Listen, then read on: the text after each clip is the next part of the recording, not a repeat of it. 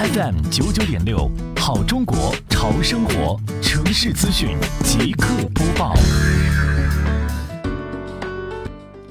连日来，围绕防雪抗冻的工作要求，结合美丽杭州创建暨迎亚运城市环境大整治、城市面貌大提升长效管理工作，杭州市西湖区双浦镇联合行政执法中队、养护单位积极开展管网排查整治行动，